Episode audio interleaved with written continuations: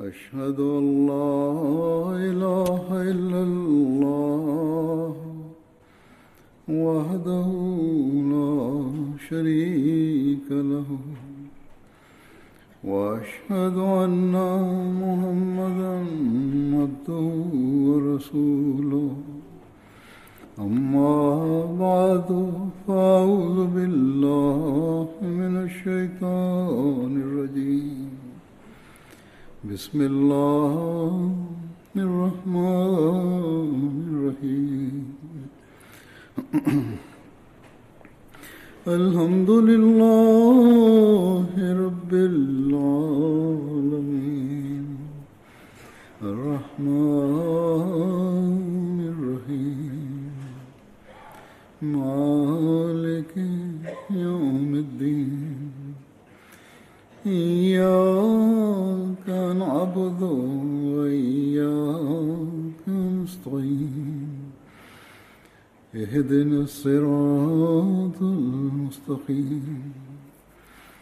صراط الذين أنعمت عليهم. غير المغضوب عليهم ولا الضالين. பதர் போரில் கலந்து கொண்ட சஹாபாக்களின் நற்குறிப்பின் தொடரை நான் எடுத்து கூறி வருகின்றேன். இன்றும் இதனையே நான் எடுத்து கூறுவேன்.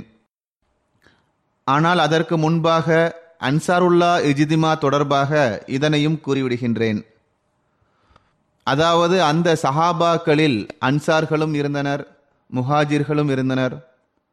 அவர்கள் இஸ்லாத்தை ஏற்றுக்கொண்ட பிறகு தமக்குள் தூய மாற்றத்தை ஏற்படுத்தினார்கள். தியாகங்களின் வியக்கத்தக்க முன்னுதாரணங்களை மட்டும் அவர்கள் வெளிப்படுத்தவில்லை. மாறாக இரையச்சம் மற்றும் களப்பற்ற தன்மை மற்றும் பற்றுணர்வின் உயர்வான முன்னுதாரணங்களை அவர்கள் வெளிப்படுத்தினார்கள். இங்குள்ள உங்களில் பெரும்பாலார் அன்சாருல்லாஹ்வின் வயதை அடைந்தவர்களாவர் அவர்கள் அன்சார்களும் ஆவர் முஹாஜிர்களும் ஆவர். எனவே இந்த அடிப்படையில் உங்களை நீங்கள் ஆய்வு செய்து கொண்டே இருங்கள். அதாவது நமக்கு முன் எத்தகைய முன்னுதாரணங்கள் காட்டப்பட்டுள்ளதோ அதன்படி நாம் எந்த அளவுக்கு செயல்படக்கூடியவர்களாக இருக்கின்றோம் என்று நீங்கள் ஆய்வு செய்து பார்க்க வேண்டும். இப்போது நான் முதலில் எடுத்து கூற இருக்கின்ற சஹாபியின் பெயர் ஹஸ்ரத் நோமான் பின் அமர் ரலியல்லாஹு தாலான்ஹு ஆகும். அன்னாரின் பெயர் நொயமான் என்றும் நொமான் என்றும் வந்துள்ளது. அன்னாரின் தந்தையின் பெயர் அமர் பின் ரிஃபா ஆகும். மேலும் தாயாரின் பெயர் ஃபாத்திமா பின் அமர் ஆகும். அன்னாரின் பிள்ளைகளில் Muhammad Amir Sabra Lubaba Kabsha Maryam மற்றும் உம்மே ஹபீப் அம்மத்துல்லா ஹக்கீமா ஆகியோர்களின் குறிப்பு கிடைக்கின்றது. இப்னு ஹிஷாமின் கூற்றிற்கேற்ப ஹசரத் நோமான் அவர்கள் பயத்தே உக்குபா சானியாவில் எழுபது அன்சார்களுடன் கலந்து கொண்டார்கள். அன்னார் பதர் உஹது அகல் உட்பட அனைத்து போர்களிலும் ஹசரத் நபிகள் நாயகம் சல்லல்லாஹு செல்லும் அவர்களுடன் கலந்து கொண்டார்கள். ஒரு அறிவிப்பில் வருகிறது ஹசரத் நபிகள் நாயகம் சல்லல்லாஹு அலைசல்லம் அவர்கள் கூறினார்கள் நுமானை பற்றி நன்மையை தவிர வேறு எதுவும் கூறாதீர்கள். ஏனென்றால் அவர் அல்லாஹின் மீதும் அவனது ரசூலின் மீதும் அன்பு கொண்டுள்ளார். அன்னாரது மரணம் அமீர் முஆவியாவின் ஆட்சி காலத்தில் ஹிஜ்ரி அறுபதாம் ஆண்டு நிகழ்ந்தது. ஹசரத் உம்மே சலமா அவர்கள் கூறுகின்றார்கள் ஹசரத் அபுபக்கர் அலி அல்லாஹூ தாலா அன்ஹு அவர்கள் ஹசரத் நபிகள் நாயகம் சல்லல்லாஹூ அலஹி வசல்லம் அவர்களின் மரணத்திற்கு ஒரு வருடத்திற்கு முன்பு சிரியா நாட்டின் புகழ்பெற்ற மற்றும் பிரபல்யமான நகரமான புஷ்ராவிற்கு பயணம் மேற்கொண்ட போது அந்த பயணத்தில் ஹசரத் நோமான் அவர்களும் ஹசரத் சாபத் அவர்களும் உடன் இருந்தார்கள் இந்த இடம் பெருமானார் சல்லல்லா அலை செல்லம் அவர்கள் சிரியாவிற்கு வணிக நோக்கத்திற்காக தமது சிற்றன்னையுடன் வந்தபோது தமது சிறிய தந்தையுடன் வந்தபோது இந்த நகரத்தில்தான் தங்கினார்கள். அவ்வாறே ஹசரத் ஹதீஜாவின் பொருட்களையும் சிரியாவிற்கு எடுத்துச் சென்ற போதும் இந்த இடத்தில்தான் பெருமானார் சல்லல்லா அலிசல்லாம் அவர்கள் தங்கினார்கள். அந்த பயணத்தில் ஹசரத் ஹதீஜா அவர்களின் அடிமையான நேசராவும் இருந்தார்.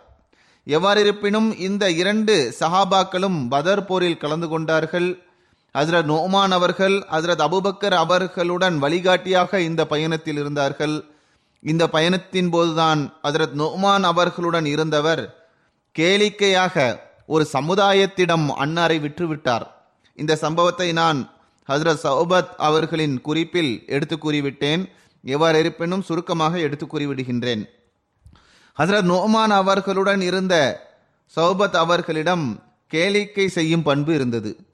மற்றொரு அறிவிப்புகளிலிருந்து தெரிய வருவது என்னவென்றால் ஹசரத் நோமான் அவர்களும் ஹசரத் சாபத் அவர்களும் ஒருவர் மற்றவரை கேளிக்கை செய்பவர்களாக இருந்தார்கள். அவர்களது இயல்பில் இந்த பண்பு இருந்தது. சாபத் அவர்கள் பயணத்தின் போது ஹசரத் நோமான் அவர்களிடம் எனக்கு உணவு தாருங்கள் என்று கூறினார்கள். அந்த நேரத்தில் ஹசரத் அபுபக்கர் அவர்கள் வெளியில் சென்றிருந்ததால் ஹசரத் நோமான் அவர்கள் ஹசரத் அபுபக்கர் அலி அல்லாஹு தாலான்ஹு அவர்கள் வராமல் நான் உணவு தரமாட்டேன் என்று கூறினார்கள். அதற்கு சௌபத் அவர்கள் நீங்கள் எனக்கு உணவு வழங்கவில்லை என்றால் பிறகு நான் எத்தகைய விஷயத்தை கூறுவேன் என்றால் அதனால் உங்களுக்கு கோபம் ஏற்படும் என்று கூறினார்கள். அறிவிப்பாளர் அறிவிக்கின்றார் அந்த சமயத்தில் அவர்கள் ஒரு சமுதாயத்தை கடந்து சென்றனர். அப்போது சஹபத் அவர்கள் அவர்களிடம் நீங்கள் எனது ஒரு அடிமையை வாங்கிக் கொள்வீர்களா? என்று கேட்டார்கள். அதற்கு அந்த சமுதாயத்தைச் சேர்ந்தவர்கள் ஆம் வாங்கிக் கொள்கின்றோம் என்று கூறினர். அதற்கு சஹபத் அவர்கள் அந்த சமுதாயத்தைச் சேர்ந்தவர்களிடம் அந்த அடிமை அதிகமாக பேசக்கூடியவர் மேலும் அவர் நான் விடுதலையானவன் ஆவேன் என்று கூறிக்கொண்டே இருப்பார். எனவே அவர் அவ்வாறு உங்களிடம் கூறினால் நீங்கள் அவரை விட்டுவிடுங்கள் என்று கூறினார்கள். அதற்கு அந்த சமுதாயத்தைச் சேர்ந்தவர்கள் இல்லை இல்லை நாங்கள் அவரை உங்களிடமிருந்து விலைக்கு வாங்க விரும்புகின்றோம் என்று கூறினர். மேலும் அவர்கள் பத்து ஒட்டகத்திற்கான தொகையை கொடுத்து அவர்களை விலைக்கு வாங்கினார்கள். பிறகு அந்த மக்கள் நோமான் அவர்களிடம் வந்து அவர்களது தலையில் தலைப்பாகை அல்லது கயிற்றை கட்டினர். அவர்களை அடிமையாக ஆக்கி அழைத்துச் செல்ல வேண்டும் என்பதற்காக அவ்வாறு செய்தனர். எனவே நுமான் அவர்கள் அந்த மக்களிடம் இவர் உங்களிடம் நகைச்சுவை செய்கின்றார். நான் விடுதலை செய்யப்பட்ட ஒருவனாவேன். அடிமை அல்ல என்று கூறினார்கள். அதற்கு அம்மக்கள் அவர் உம்மை பற்றி முன்பே எங்களிடம் கூறிவிட்டார் என்று கூறியவாறு அன்னாரை தம்முடன் அழைத்து சென்று விட்டார்கள். ஹசரத் அபுபக்கர் அலி அல்லாஹு தாலா அன்ஹு அவர்கள் வந்ததும் மக்கள் ஹசரத் நோமான் அவர்களை பற்றி கூறினார்கள். எனவே அபுபக்கர் அவர்கள் அந்த சமுதாயத்திற்கு பின்னால் சென்றவாறு அவர்களது ஒட்டகங்களை அவர்களுக்கு திருப்பி கொடுத்து விட்டு அதில் நோமான் அவர்களை திருப்பி அழைத்து கொண்டு வந்தார்கள். அறிவிப்பாளர் அறிவிக்கின்றார் இந்த மக்கள் ஹசரத் நபிகள் நாயகம் சல்லல்லாஹு அலைஹி வசல்லம் அவர்களிடம் திரும்பி வந்து நடந்த விஷயத்தை கூறியபோது நபிகள் நாயகம் சல்லல்லாஹு அலைஹிஸ்ஸல்லம் அவர்களும் சஹாபாக்களும் சிரித்தார்கள். மேலும் இந்த சம்பவம் ஒரு வருடம் வரை அவர்களிடையே நகைச்சுவையாக பேசப்பட்டு வந்தது. சில புத்தகங்களில் இந்த வேறுபாட்டுடன் இந்த சம்பவம் இவ்வாறு வருகிறது. அதாவது ஹசரத் நோமான் அவர்கள் தொடர்பாக அதாவது ஹசரத் சாபத் அவர்கள் விற்கவில்லை மாறாக ஹசரத் நோமான் அவர்கள்தான் ஹசரத் சாபத் அவர்களை விற்றதாக வருகிறது. எவ்வாறு இருப்பினும் இருவர் தொடர்பாகவும் இந்த சம்பவம் வருகிறது. அதில் நோமான் தொடர்பாக அவர்களது இயல்பிலும் நகைச்சுவை செய்யும் பண்பு காணப்பட்டதாக வருகிறது. அது நபி சல்லா அலிசல்லாம் அவர்கள் அன்னாரது பேச்சை கேட்டு சிரிப்பார்கள் என்றும் வந்துள்ளது. ரவியா பின் உஸ்மான் அவர்கள் கூறுகின்றார்கள் ஹசரத் நபிகள் நாயகம் சல்லல்லாஹு அலஹி வசல்லம் அவர்களிடம் ஒரு காட்டரபி வந்தார். மேலும் பள்ளிவாசலுக்குள் வந்ததும் தமது ஒட்டகத்தை முற்றத்தில் அமர்த்தினார். அப்போது சில சஹாபாக்கள் ஹசரத் நோமான் அவர்களிடம் நீங்கள் இந்த ஒட்டகத்தை அறுத்துவிட்டால் நாம் அதை உண்போம். ஏனென்றால் எங்களது உள்ளம் மாமிசம் உண்ண விரும்புகின்றது. ஆனால் இது ஒரு காட்டரபியின் ஒட்- ஒட்டகமாகும். அவர் புகார் செய்வார். பெருமானார் ஸல்லல்லாஹு அலைஹி வஸல்லம் அவர்களிடம் புகார் செய்தால் பிறகு அன்னார் அதற்குரிய விலையை கொடுத்து விடுவார்கள் என்றும் அவர்கள் கூறினார்கள். அறிவிப்பாளர் கூறுகின்றார் ஹசரத் நுமான் அவர்கள் அவர்களது பேச்சை கேட்டு அந்த ஒட்டகத்தை அறுத்து விட்டார். பிறகு அந்த காட்டருப்பி வெளியே வந்தபோது தமது ஒட்டகத்தை இந்நிலையில் கண்டு முகம்மதே சல்லல்லா அலி செல்லம் எனது ஒட்டகம் அறுக்கப்பட்டு விட்டது என்று மிகவும் கூச்சலிட்டார். பெருமானார் ஸல்லல்லாஹு செல்லம் அவர்கள் வெளியே வந்தார்கள்.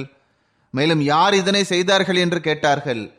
அதற்கு நூமான் தான் இவ்வாறு செய்தார் என்று மக்கள் கூறினர். எனவே அன்னார் அவரை தேடிச் சென்றார்கள். ஆனால் நுமான் அவர்கள் ஒளிந்து கொண்டார்கள். எவ்வாறு இருப்பினும் ஹசரத் நபி ஸல்லல்லாஹு அலைஹி அவர்கள் அவரை தேடிச் சென்றார்கள். இறுதியில் ஹஸ்ரத் ஜியாத் பின் ஜுபேர் பின் அப்துல் முத்தலிபின் வீட்டில் ஒளிந்திருப்பதை அன்னார் கண்டார்கள்.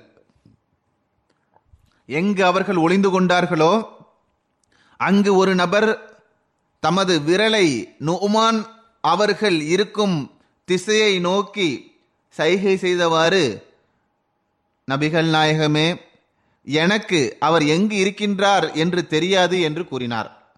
எவ்வாறு இருப்பினும் பெருமானார் சல்லா அலைஹிஸ்ஸல்லம் அவர்கள் நோமான் அவர்களை அங்கிருந்து வெளியே வரச் செய்தார்கள். மேலும் இந்த செயலை நீங்கள் ஏன் செய்தீர்கள் என்று கேட்டார்கள். அதற்கு நோமான் அவர்கள் நபிகள் நாயகமே சல்லா அலை வஸல்லம் நான் இதனை அறுத்து விட்டேன் என்று எந்த மக்கள் உங்களிடம் இது குறித்து தகவல் தந்தார்களோ அவர்கள்தான் என்னை தூண்டினார்கள். அவர்கள்தான் என்னிடம் இதற்குரிய கூலியை பெருமானார் சல்லல்லாஹ் அலைஹி அவர்கள் கொடுத்து விடுவார்கள் என்று கூறினார்கள். எனவே பெருமானார் சல்லல்லா அலைஹி அவர்கள் ஹசரத் நோமான் அவர்களது முகத்தை தமது கரங்களால் தடவினார்கள். மேலும் புன்முறுவல் செய்தார்கள். மேலும் அன்னார் சல்லல்லாஹ் அலைஹி அவர்கள் அந்த காட்டரபிக்கு அந்த ஒட்டகத்தின் விலையையும் கொடுத்து விட்டார்கள்.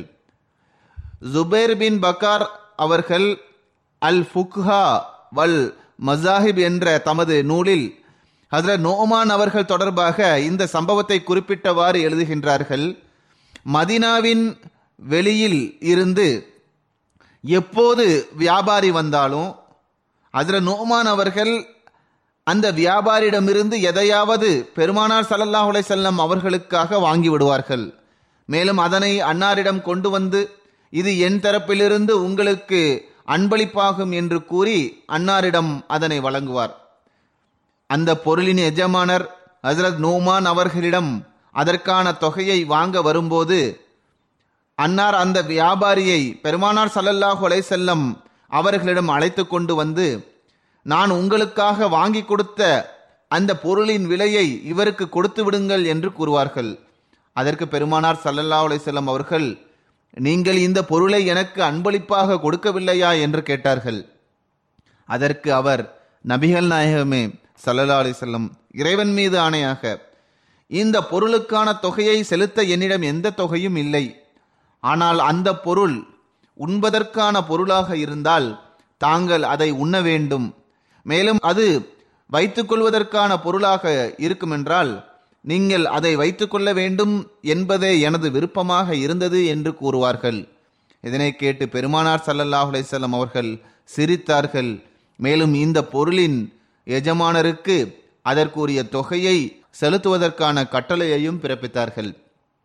ஆக இதுவே அந்த சஹாபியின் வியக்கத்தக்க அன்பு மற்றும் நேசமாகும்.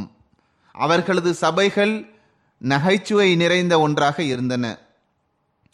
அடுத்து நான் எடுத்துக்கூற இருக்கின்ற சஹாபி ஹஸ்ரத் ஹுபை பின் அசாஃப் ஆவார்கள். அன்னார் அன்சார்களின் ஹஸ்ரஜ் கோத்திரத்தின் பனு ஹாஷிம் கிளையை சார்ந்தவர். மற்றொரு கூற்றிற்கேற்ப அன்னாரது பெயர் ஹுபேப் பின் எசாஃப் என்றும் வந்துள்ளது. அன்னாரது தந்தையின் பெயர் எசாஃப் ஆகும். இன்னொரு கூற்றிற்கேற்ப யுசாஃப் என்றும் வந்துள்ளது. அன்னாரது பாட்டனாரின் பெயர் உத்துபா மட்டுமின்றி உன்பா என்றும் கூறப்படுகின்றது. அன்னாரின் தாயாரின் பெயர் சலமா பின் மசூத் ஆகும். அன்னாரது குழந்தைகளில் அபு கசீர் என்ற ஒரு மகன் இருக்கின்றார்.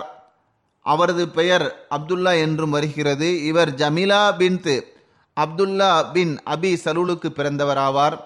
இரண்டாவது மகன் அப்துர் ரஹ்மான் ஆகும். இவர் உம்மை வலதின் வயிற்றில் பிறந்தார். மேலும் ஜைனப் பின் கேஸ் அவர்களின் மூலம் உனிசா என்ற ஒரு மகளும் அன்னாருக்கு உண்டு.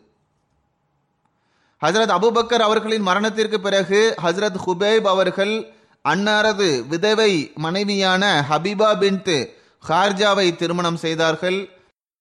ஹசரத் ஹுபேப் அவர்கள் மதினா ஹிஜ்ரத் செய்யப்பட்ட போது முஸ்லிமாக இருக்கவில்லை. இருப்பினும் அன்னாருக்கு முஸ்லிம்கள் மதினா ஹிஜ்ரத் செய்த போது முஹாஜிரின்களுக்கு பணிவிடை செய்யும் நர்பாகியம் கிடைத்தது. முஸ்லீமாகவில்லைதான். எனினும் அவர்கள் விருந்து உபசரிப்பு செய்தார்கள். ஹசரத் தல்ஹா பின் அப்துல்லா மற்றும் ஹசரத் சுஹைப் பின் சினான் அவர்களது வீட்டில் அன்னார் தங்கினார்கள். இன்னொரு கூற்றிற்கேற்ப ஹசரத் தல்ஹா ஹசரத் அசத் பின் ஜிராரா அவர்களின் வீட்டில் தங்கியதாக வருகிறது. அதேபோன்று ஹசரத் அபுபக்கர் அவர்கள் மதினா ஹிஜ்ரத் செய்த போது ஒரு கூற்றிற்கேற்ப ஹசரத் ஹுபேப் அவர்களின் வீட்டில் அதாவது கபாவில் ஜனா என்ற இடத்தில் தங்கியதாக வருகிறது. ஜனா ஓர் இடத்தின் பெயராகும். இது மதினாவில் பனு ஹாரிஸ் பின் ஹஸ்ரஜ் மக்கள் வசிக்கக்கூடிய இடத்தில் இந்த இடம் உள்ளது. இன்னொரு அறிவிப்பிற்கேற்ப ஹசரத் அபுபக்கர் அவர்கள் ஹசரத் ஹார்ஜா பின் ஜெயித் அவர்களின் வீட்டில் தங்கியதாக வருகிறது. பதர் உஹத் அகல் உட்பட அனைத்து போர்களிலும் அதில் நபி சல்லா அலிசல்லாம் அவர்களுடன் இணைந்து அன்னார் கலந்து கொண்டுள்ளதாக வந்துள்ளது. ஒரு அறிவிப்பில் இவ்வாறு வருகிறது. அதாவது ஹுபேப் அவர்கள் மதினாவில் இருந்த போதிலும் அவர்கள் இஸ்லாத்தில் ஏற்றுக்கொள்ளாமலேயே இருந்தார்கள். எதுவரை என்றால் பெருமானார் சல்லா அலிசல்லாம் அவர்கள் பதர் போருக்காக சென்றபோது வழிப்பாதையில் அன்னாரை இவர்கள் சந்தித்தார்கள். பிறகு இஸ்லாத்தை ஏற்றுக்கொண்டார்கள் என்று வருகிறது. சஹி முஸ்லீமில் ஹசரத் ஹுபேப் அவர்கள் இஸ்லாத்தை ஏற்றுக்கொண்ட சம்பவம் தொடர்பாக இவ்வாறு வருகிறது.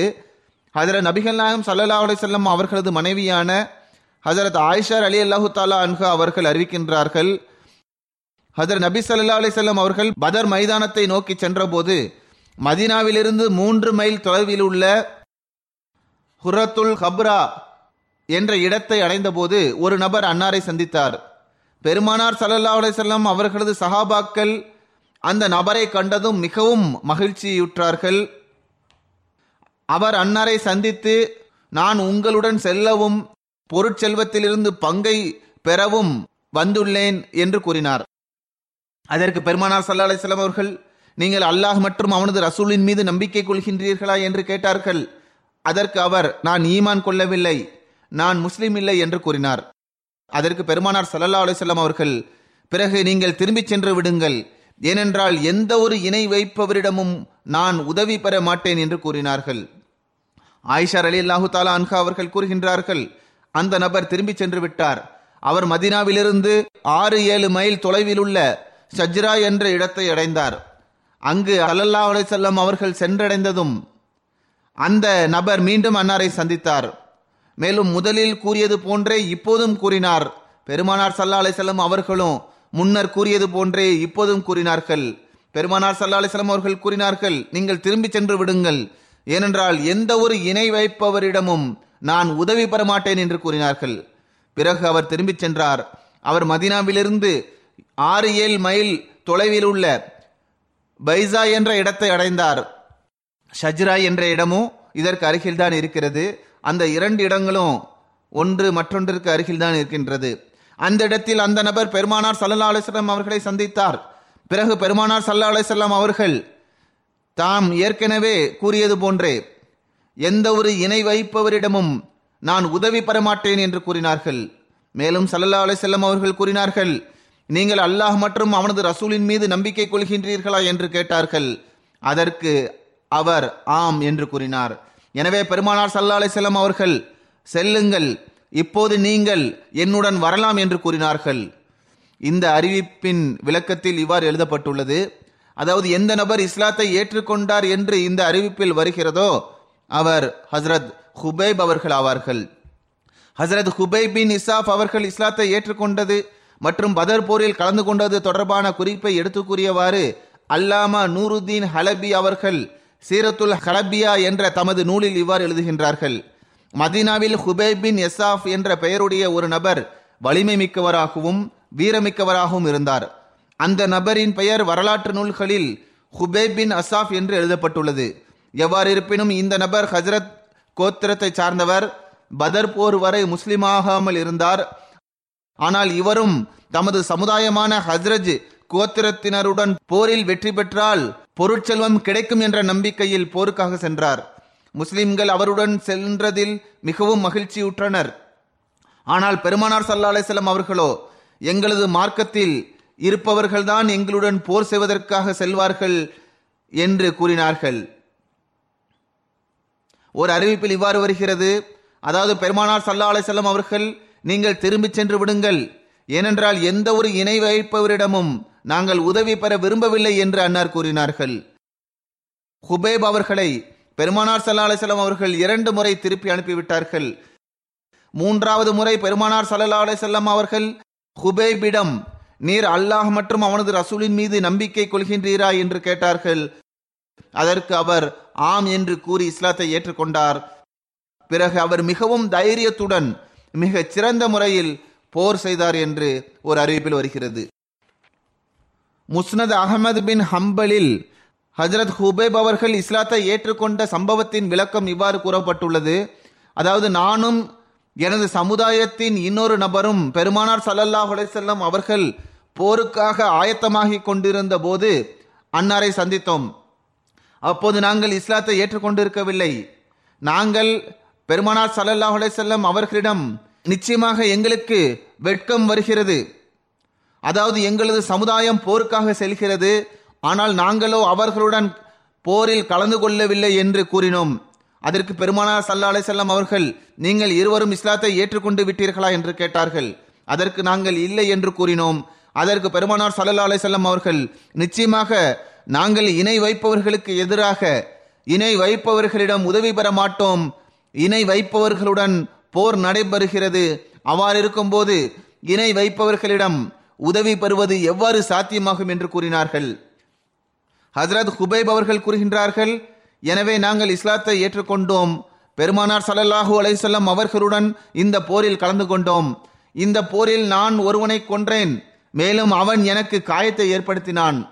பிறகு நான் கொலை செய்த அந்த நபரின் மகளை திருமணம் செய்து கொண்டேன். அவள் என்னிடம் உங்களுக்கு காயத்தை ஏற்படுத்திய அந்த நபரை உங்களால் மறக்க முடியாது என்று கூறி வந்தாள். அதற்கு நானும் நீயும் உனது தந்தையை விரைவாக நெருப்பில் நுழையச் செய்த அந்த நபரை மறக்க மாட்டாய் என்று கூறி வந்தேன்.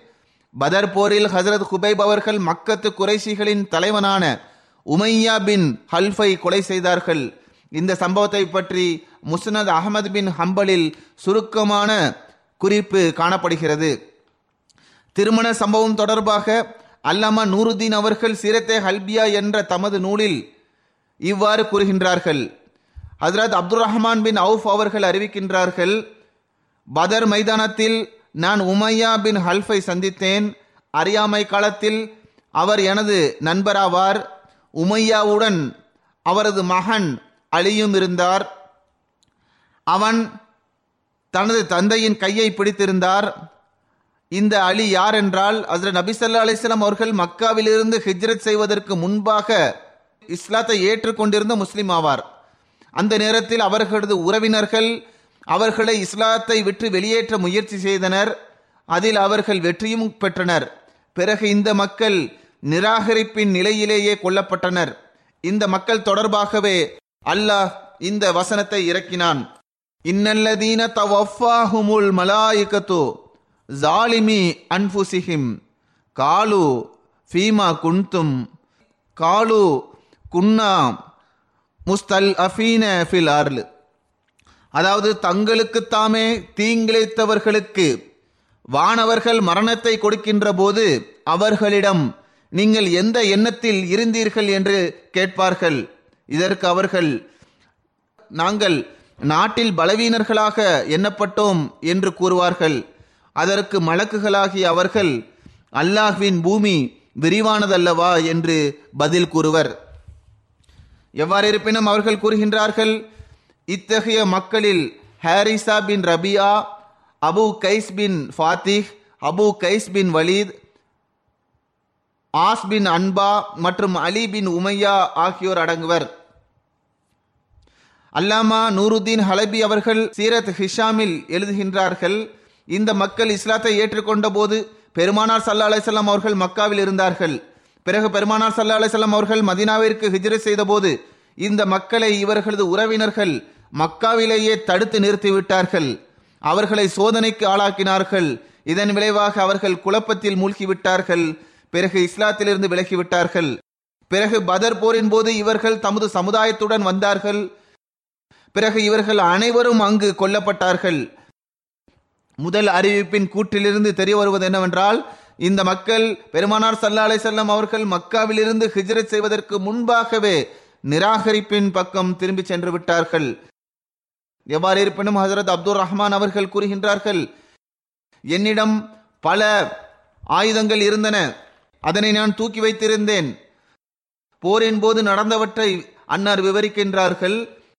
அப்போது உமையா என்னை பார்த்தபோது அறியாமை காலத்தில் இருந்த எனது பெயரை அதாவது அப்து உமர் என்று கூறி அழைத்தான். அதற்கு நான் எந்த பதிலும் கொடுக்கவில்லை.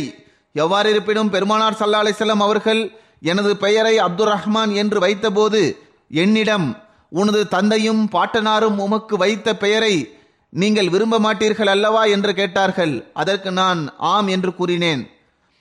எனவே உமையா என்னை பார்த்து எனக்கு அப்துல் ரஹ்மானை தெரியாது.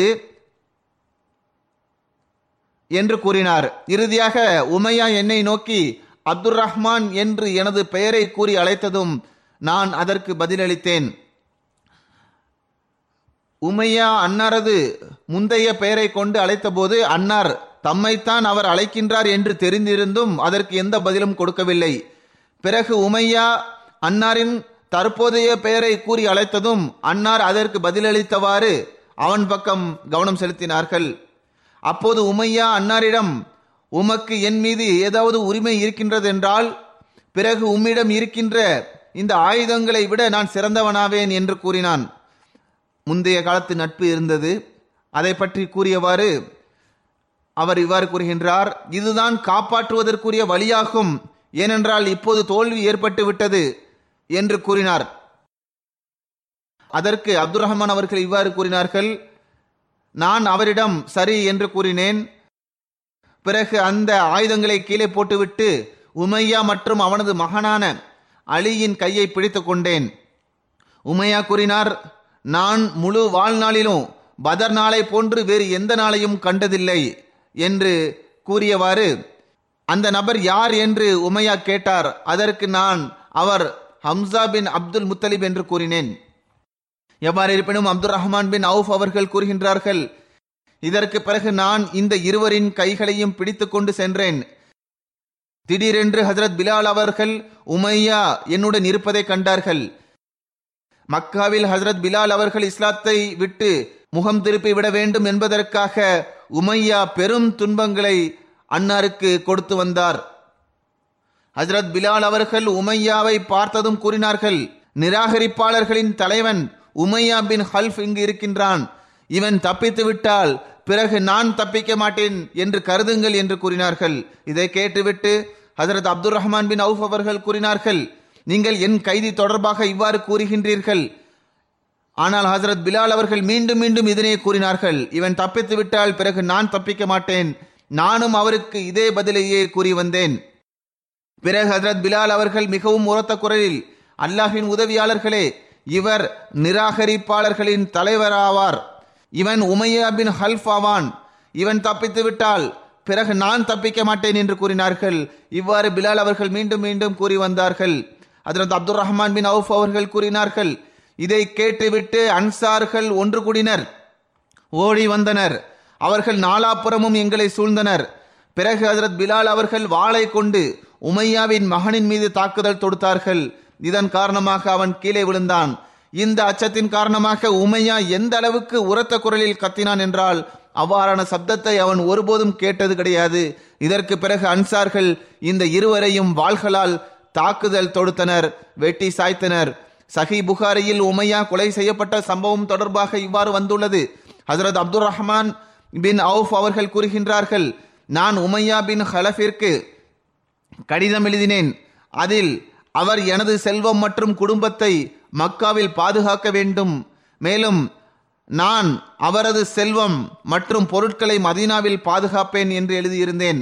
மேலும் நான் எனது பெயரை அப்துல் ரஹ்மான் என்று எழுதியபோது உமையா எனக்கு அப்துல் ரஹ்மான் யார் என்று தெரியாது.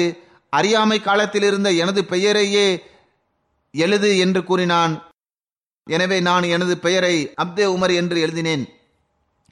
அவன் பதர்போர் மைதானத்தில் இருந்தபோது நான் ஒரு மலை உச்சியின் பக்கம் சென்று விட்டேன். அவனுக்கு பாதுகாப்பு கொடுக்க வேண்டும் என்பதற்காக சென்றேன். ஆனால் பிலால் அவர்கள் உமையாவை எங்கேயோ பார்த்து விட்டார்கள். அங்கு அவர்கள் சென்று அன்சார்களின் ஒரு சபையில் நின்றவாறு இவன் உமையா பின் ஹலஃபாவான். இவன் தப்பித்து விட்டால் பிறகு நான் தப்பிக்க மாட்டேன் என்று கூறினார்கள். எனவே பிலால் அவர்களுடன் சில மக்கள் எங்களுக்கு பின்னால் சென்றார்கள். உமையாவை பிடித்து விடுவார்களோ என்று நான் அஞ்சினேன். அப்துல் ரஹ்மான் பின் அவுஃப் அவர்கள் கூறுகின்றார்கள் நான் அவர்களிடம் கூறினேன் நான் உங்களை கைதியாக்கி விடுகின்றேன். எனவே நான் உமையா மற்றும் அவனது மகனை கைதியாக்கிவிட்டேன் ஆனால் ஹசரத் பிலால் அவர்களுடன் தாக்குதல் தொடுக்க வந்த முஸ்லிம்கள் உமையாவின் மகனை கொன்றார்கள். பிறகு உமையாவையும் அவர் தடித்த உடலை கொண்டிருந்தார். எனவே அவர் அங்குமிங்கும் செல்ல இயலாமல் ஆகிவிட்டதனால் அவர் மீதும் தாக்குதல் தொடுத்தார்கள் அவரையும் கொன்று விட்டார்கள். அவர்களில் ஒருவர் எனது காலுக்கு கீழே வாளின் மூலமாக அவரை தாக்கினார். எனவே அதன் காரணமாக எனக்கு காயம் ஏற்பட்டது. இப்ராஹிம் என்ற அறிவிப்பாளர் கூறுகின்றார் Hazrat Abdul Rahman bin Awf அவர்கள் தமது காலுக்கு அடியில் இருந்த அந்த அடையாளத்தை எங்களுக்கு காட்டி வந்தார்கள். உமையா மற்றும் அவனது மகனை யார் கொன்றார்கள் என்றால் இது தொடர்பாக இவ்வாறு வருகிறது. அதாவது உமையாவை அன்சார் கோத்திரத்தின் பனு மசஃபை சார்ந்த ஒரு நபர்தான் கொலை செய்தார் என்று வந்துள்ளது. இப்னு ஹிஷாம் அவர்கள் கூறுகின்றார்கள் உமையாவை Hazrat Muaz bin Afra Haritha bin Zaid மற்றும் ஹுபை பின் இசாஃப் அதாவது எந்த சஹாபியை பற்றி எடுத்து கூறப்பட்டு வருகின்றதோ ஆகியோர் இணைந்து கொலை செய்தனர் என்று வருகிறது. உமையாவை ஹசரத் பிலால் அவர்கள் கொலை செய்தார்கள் என்றும் வருகிறது. உண்மை என்னவென்றால் இந்த அனைத்து சஹாபாக்களும் இணைந்துதான் உமையாவை கொலை செய்தனர். மேலும் உமையாவின் மகனான அலியை ஹசரத் பிலால் அவர்கள் தாக்குதல் தொடுத்து அவனை கீழே விழச் செய்தார்கள். பிறகு அவனை ஹசரத் அம்மார் பின் யாசிர் அவர்கள் கொலை செய்தார்கள். சில சம்பவங்களின் விளக்கமானது நேரடியாக இந்த சஹாபாக்களுடன் தொடர்பு இருப்பதில்லை. ஆனால் நான் எடுத்து கூறுவதன் காரணம் என்னவென்றால் நமக்கு வரலாறு தொடர்பாக சிறிதளவாது அறிவு இருக்க வேண்டும் என்பதற்காகவே நான் இந்த வரலாற்று சம்பவங்களை எடுத்து கூறுகின்றேன். ஹுபை பின் அப்துல் ரஹ்மான் அவர்கள் கூறுகின்றார்கள் எனது பாட்டனாரான ஹசரத் ஹுபைப் அவர்களுக்கு பதர் நாளில் காயம் ஏற்பட்டது. அவர்களது காலில் எலும்பு உடைந்து விட்டது. எனவே பெருமானார் சல்லா அலிசல்லாம் அவர்கள் அந்த இடத்தில் தமது உமிழ் நீரை இட்டார்கள். அதன் சரியான இடத்தில் அதை வைத்து விட்டார்கள். இதன் காரணமாக ஹுபைப் அவர்கள் நடக்க ஆரம்பித்தார்கள். இன்னொரு அறிவிப்பில் வருது அதாவது ஹுபைப் அவர்கள் கூறுகின்றார்கள் ஒரு போரின் போது எனது தோளில் ஒரு பெரிய காயம் ஏற்பட்டது அது எனது வயிறு வரை சென்றடைந்தது. இதன் காரணமாக எனது கை தொங்கியது. பிறகு பெருமானார் சல்லல்லா அலிசல்லம் அவர்களிடம் நான் சென்றேன். அன்னார் அந்த இடத்தில் தமது உமிழ் நீரை இட்டார்கள். அதனை ஒன்றாக இணைத்தார்கள். இதன் காரணமாக அது முற்றிலும் சரியாகிவிட்டது. பிறகு எனது காயமும் சரியாகிவிட்டது. ஒரு கூற்றிற்கேற்ப ஹசரத் ஹுபேப் அவர்கள் ஹசரத் உமர் அவர்களின் ஹிலாஃபத் காலகட்டத்தில் மரணமடைந்தார்கள் என்றும் இன்னொரு கூற்றிற்கேற்ப ஹசரத் உஸ்மான் அவர்களின் ஹிலாஃபத் காலகட்டத்தில் அன்னார் மரணமடைந்தார்கள் என்றும் வருகிறது. எவ்வாறு இருப்பினும் அல்லாஹ் இந்த அனைத்து சஹாபாக்களின் அந்தஸ்தையும் உயர்த்தி கொண்டே செல்வானாக. இப்போது நான் வஃபாத்தான மூன்று நபர்களை பற்றி எடுத்துக் கூறுவேன். மேலும் அவர்களது ஜனாசா தொழுகையும் தொழுகைக்கு பிறகு தொழ வைப்பேன். இவர்களில் முதலாவது குறிப்பு ரப்வாவைச் சேர்ந்த மதிப்பிற்குரிய செய்யது முகமது சர்வர் சாஹிப் அவர்களின் மனைவியான மதிப்பிற்குரிய ரஷீதா பேகம் சாஹிபா அவர்களுடையதாகும். இருபத்தி நாலு ஆகஸ்ட் அன்று அன்னார் தமது எழுபத்தி ஏழாவது வயதில் மரணமடைந்து விட்டார்கள். இன்னால் இல்லாஹி வ இன்னா இலகி ராஜிவுன் இவர்களது குடும்பத்தை சார்ந்தவர்கள் சார்கோட் காஷ்மீரிலிருந்து ஹிஜ்ரத் செய்து பாகிஸ்தான் வந்தனர். இவர்களது தந்தை மதிப்பிற்குரிய தீன் முகமது சாஹிப் ரயில்வேயின் ஊழியராவார். இவர்களுக்கு ஐந்து வயது இருக்கும்போதே மரணமடைந்து விட்டார்கள். இதற்கு பிறகு இவர்களது தாய் தனியாக இருந்து மிக கடின உழைப்பு மற்றும் முயற்சி செய்தவாறு தமது குழந்தைகளை வளர்த்தார்கள். மர்ஹூமின் குடும்பத்தில் மதிப்பிற்குரிய ஃபத்தா முகமது சாஹிப் அவர்கள் மூலமாக அகமதியத் வந்தது. அவர்கள் காதியான் சென்று ஹசரத் வாக்களிக்கப்பட்ட மசி அலை சலாத்து வசலாம் அவர்களது சஹாபியான ஹசரத் காசி முகமது அக்பர் சாஹிப் அவர்களின் மூலமாக பையத் செய்யும் நற்பேற்றை பெற்றார்கள். காசி சாஹிப் ஆயிரத்தி தொள்ளாயிரத்தி எண்பத்தி நாலாம் ஆண்டு சந்திர சூரிய கிரகணத்தின் அடையாளத்தை பார்த்து தமது குடும்பம் மற்றும் அந்த பகுதியில் உள்ளவர்களிடம் இவ்வாறு கூறினார்கள். அதாவது இந்த அடையாளத்தின் மூலம் இமாம் மெஹதி அலைசலாம் அவர்கள் தோன்றிவிட்டார்கள் என்பது தெரிய வருகிறது என்று அன்னர் கூறினார்கள். ஹசரத் காசி முகமது அக்பர் சாஹிப் அவர்களுடைய குடும்பமும் அன்னாரது குடும்பமும் உறவினர்கள் ஆவர். இதன் காரணமாக இவர்கள் வரை அகமதியத்தின் தூது செய்தி வந்து சேர்ந்தது. மேலும் இவர்கள் பையத்தும் செய்தார்கள். இவர்களது ஒரு மகன் முகமது ஜக்கரியா சாஹிப் லைபீரியாவில் முபல்லிக்காக தொண்டாற்றி வருகின்றார். அவர்கள் கூறுகின்றார்கள் எனது தாய் சந்தாவை முறையாக செலுத்தி வந்தார்கள். மிகுந்த கவலை அவர்களுக்கு இருந்தது. எனது சந்தா செலுத்தப்பட்டு விட்டதா? என்று அவர்கள் கேட்டறிந்து வந்தார்கள். மேலும் குழந்தைகளின் தர்பியத் விவகாரத்திலும் மிகுந்த கவலை செலுத்தி வந்தார்கள். மிகுந்த அக்கறை இருந்தது. குழந்தைகளை தேவையின்றி வீட்டை விட்டு வெளியே செல்ல விடமாட்டார்கள். குழந்தைகளிடம் சுற்றி திரியும் பழக்கம் வந்துவிடக்கூடாது. அல்லது வெளியில் சென்று தீய பழக்கம் ஏற்பட்டு விடக்கூடாது என்பதற்காக இவ்வாறு செய்தார்கள். குழந்தை பருவத்தில் எங்களது தந்தை எங்களை பள்ளிக்கு சென்று ஜமாத்தாக தொழும்படி கவனமூட்டி வந்தார்கள். குறிப்பாக ஃபஜர் தொழுகைக்காக எழுப்பி விடுவார்கள். அப்போது எனது தாயாரும் பள்ளிவாசலுக்கு அனுப்புவதற்காக எங்களை ஆயத்தப்படுத்துவார்கள். எப்போது வரை நாங்கள் பள்ளிவாசல் செல்லவில்லையோ அப்போது வரை நிம்மதி இல்லாமல் இருப்பார்கள். எனது தாயாருக்கு ஹிலாஃபத்தோடு களப்பற்ற அன்பு மற்றும் பற்றுணர்வின் தொடர்பு இருந்தது.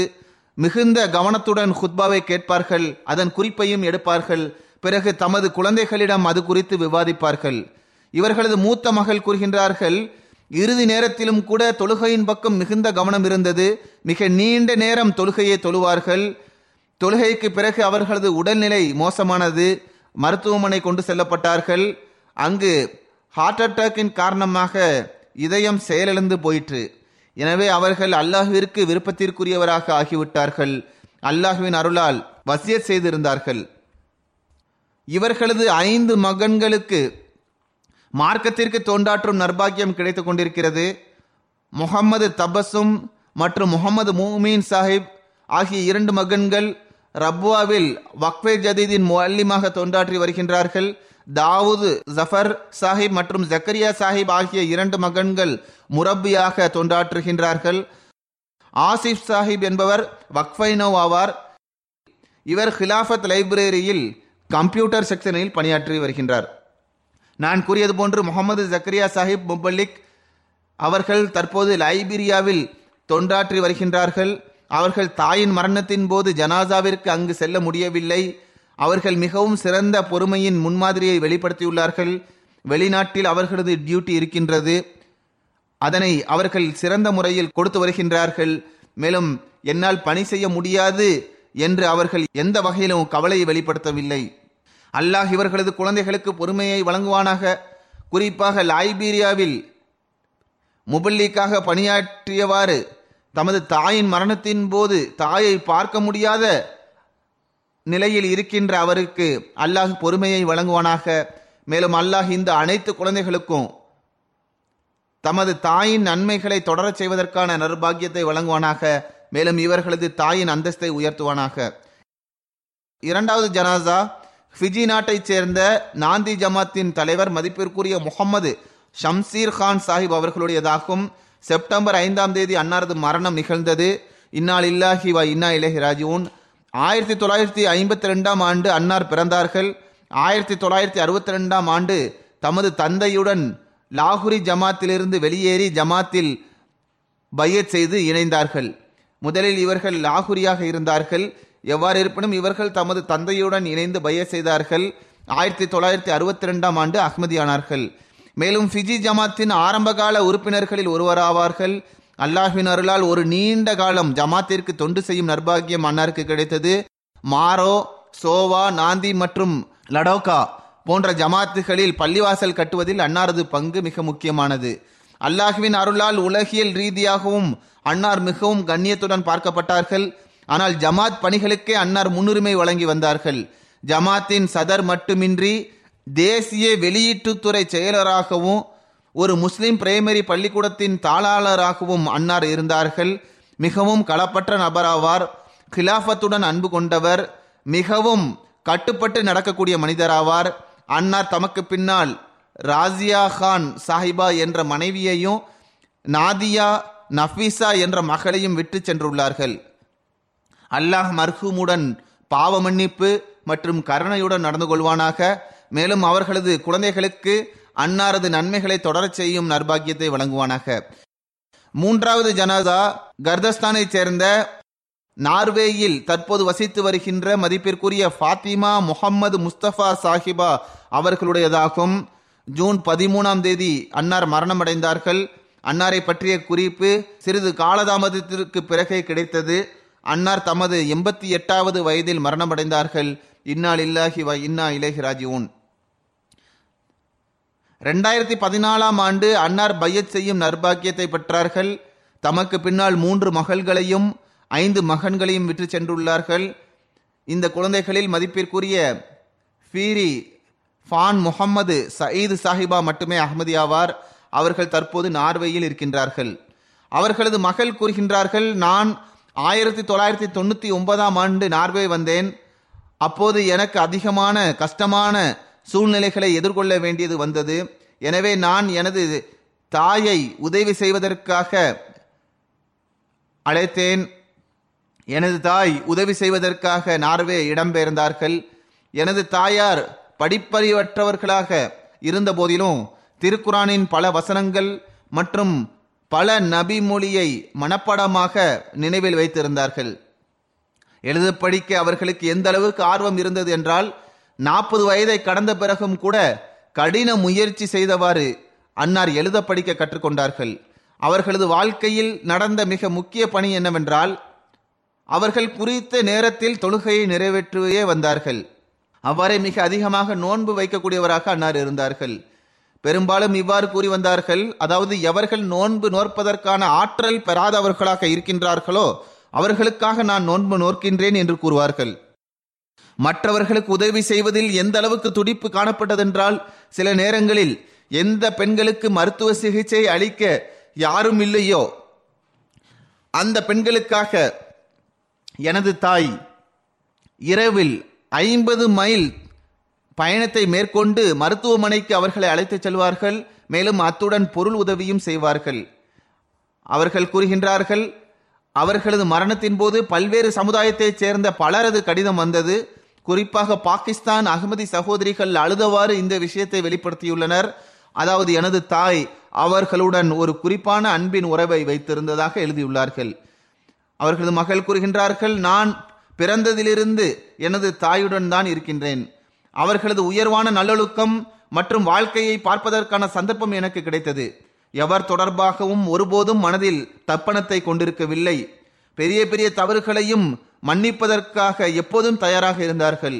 மேலும் எங்களுக்கு குழந்தை பருவத்திலிருந்து இந்த அடிப்படையான விஷயத்தை போதித்து வந்தார்கள். அதாவது உங்களுக்கு எதிராக பேச வேண்டியது வந்தாலும் உண்மையை பேசுங்கள். மேலும் உங்களது கண்கள் மற்றும் கைகள் ஏதாவது தவறு செய்திருந்தால் பிறகு உங்களுக்கு எந்த அளவுக்கு தைரியம் இருக்க வேண்டும் என்றால் நீங்கள் உங்களது கண் மற்றும் கைகளை குற்றவாளி என கூற வேண்டும். அந்த அளவிற்கு உங்களுக்கு தைரியம் இருக்க வேண்டும். சந்திக்கக்கூடிய ஒவ்வொருவரையும் சிரித்த முகத்துடன் சந்திப்பார்கள். அவர்களது நாவு எப்போதும் துவா செய்வதில் மூழ்கி இருந்தது. அவர்களுக்கு அல்லாஹ் மற்றும் ரசூல் சல்லாஹ் அலைஹிஸ்ஸலாம் அவர்கள் மீது மிகுந்த அன்பு இருந்தது. இதன் காரணமாக கூட அவர்களுக்கு காலத்தின் இமாமை ஏற்றுக்கொள்ளும் நற்பாக்கியத்தை அல்லாஹ் வழங்கி இருக்கலாம் அவர்களது மகள் கூறுகின்றார்கள் இரண்டாயிரத்தி ஏழாம் ஆண்டு எம்டிஏவை பார்த்தேன்.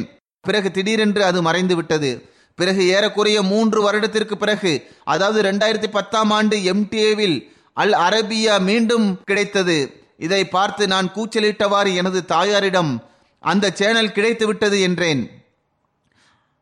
மேலும் நான் எனது தாயாரிடம் வாருங்கள் இதனை கேட்போம். ஏனென்றால் இந்த மக்கள் நாம் யாரை எதிர்பார்த்து காத்து கொண்டிருக்கின்றோமோ அந்த இமாம் மெஹதி மற்றும் வாக்களிக்கப்பட்ட மசீஹ் தோன்றிவிட்டார்கள் என்று கூறுகின்றனர் என்று கூறினேன். எனது தாயார் எம்டியை பார்க்க ஆரம்பித்தார்கள். பிறகு சில நாட்களுக்கு பிறகு எனது சகோதரிகளுக்கும் சகோதரர்களுக்கும் இதனை பற்றி கூறினார்கள். ஆனால் அவர்கள் எத்தகைய கூற்றை கூறினார்கள் என்றால் அதனால் எனது தாயாரின் முகம் மாறிவிட்டது. ஆனால் அவர்கள் அந்த விஷயத்தை பொருட்படுத்தாமல் தொடர்ச்சியாக எம்டியை பார்த்து வந்தார்கள். பிறகு எனது தாயார் கர்கிஸ்தான் சென்ற பிறகு எனது சகோதரிகளின் கூற்று அவர்களின் உள்ளத்தில் தாக்கத்தை ஏற்படுத்தியது. பிறகு அவர்கள் எனக்கு எதிராக ஆகிவிட்டார்கள். மீண்டும் என்னிடத்தில் வந்து எம்டியை பார்ப்பதிலிருந்து என்னை தடுத்தார்கள். எவ்வாறு இருப்பினும் நான் பையச் செய்த பிறகு நிலைமை மிகவும் மோசமானது. எனது தாயாரிடம் உனது மகள் காஃபிராகிவிட்டாள் என்று அவர்கள் கூறி வந்தனர். எவ்வாறு இருப்பினும் எனது தாய் எனது சகோதரர்களிடம் செல்லும்போது அவர்களது கூற்றை கேட்டு எனக்கு எதிராக ஆகிவிடுவார்கள். திரும்பி வந்ததும் மீண்டும் எம்டியை பார்க்க ஆரம்பித்து விடுவார்கள்.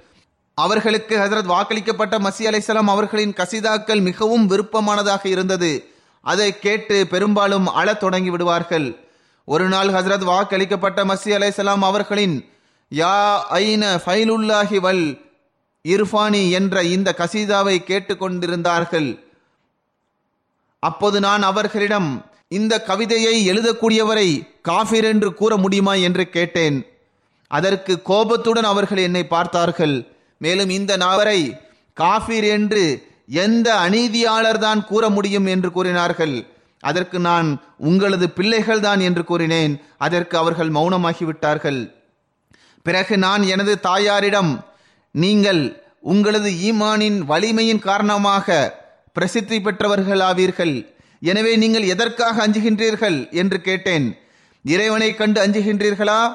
அல்லது உங்களது பிள்ளைகளை கண்டு அஞ்சுகின்றீர்களா என்றும் கேட்டேன். எனது இந்த கேள்வியினால் அவர்கள் மிகுந்த தாக்கத்திற்கு ஆளானார்கள் ஆனால் எந்த பதிலையும் அவர்கள் கொடுக்கவில்லை. அந்த இரவில் என்னை அழைத்து ஜமாத்தின் தலைமையகத்திற்கு போன் செய்து நான் பையத் செய்ய வேண்டும் என்பதை தெரிவித்துவிடு என்று கூறினார்கள். நான் நீங்கள் சிந்தித்து முடிவெடுங்கள் என்று கூறினேன். எவ்வாறு இருப்பினும் முழு இரவும் அவர்கள் சிந்தித்தார்கள் துவா செய்தார்கள். மேலும் காலையில் எழுந்ததுமே நான் பையத் செய்ய வேண்டும் என்று முடிவெடுத்து விட்டேன் என்று கூறினார்கள். இரண்டாயிரத்தி பதினாறாம் ஆண்டு நான் அங்கு சென்றபோது என்னை சந்திப்பதற்கான சந்தர்ப்பம் அவர்களுக்கு கிடைத்தது.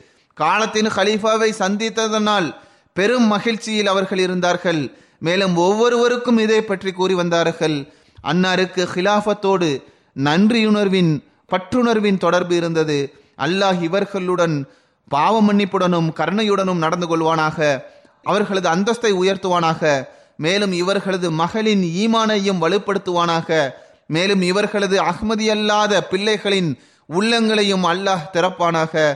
மேலும் அவர்களது துவாக்களை இவர்களது ஹக்கிலும் நிறைவேற்றுவானாக.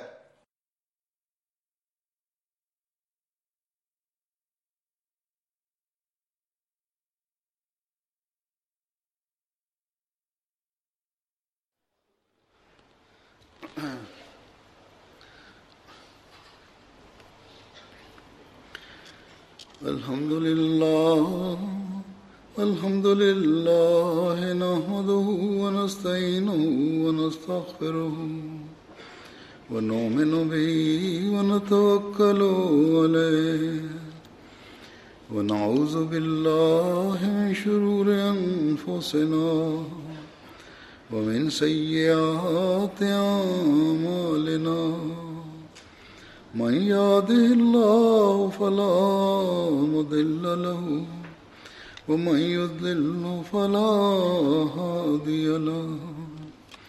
ونشهد أن لا إله إلا الله ونشهد أن محمدا عبده ورسوله. عباد الله رحمكم الله. إن الله يأمر بالعدل والإحسان وإيتاء ذي القربى وينهى عن الفحشاء والمنكر والبغي يعظكم لعلكم تذكرون اذكروا الله يذكركم وادعوه يستجب لكم ولذكر الله أكبر.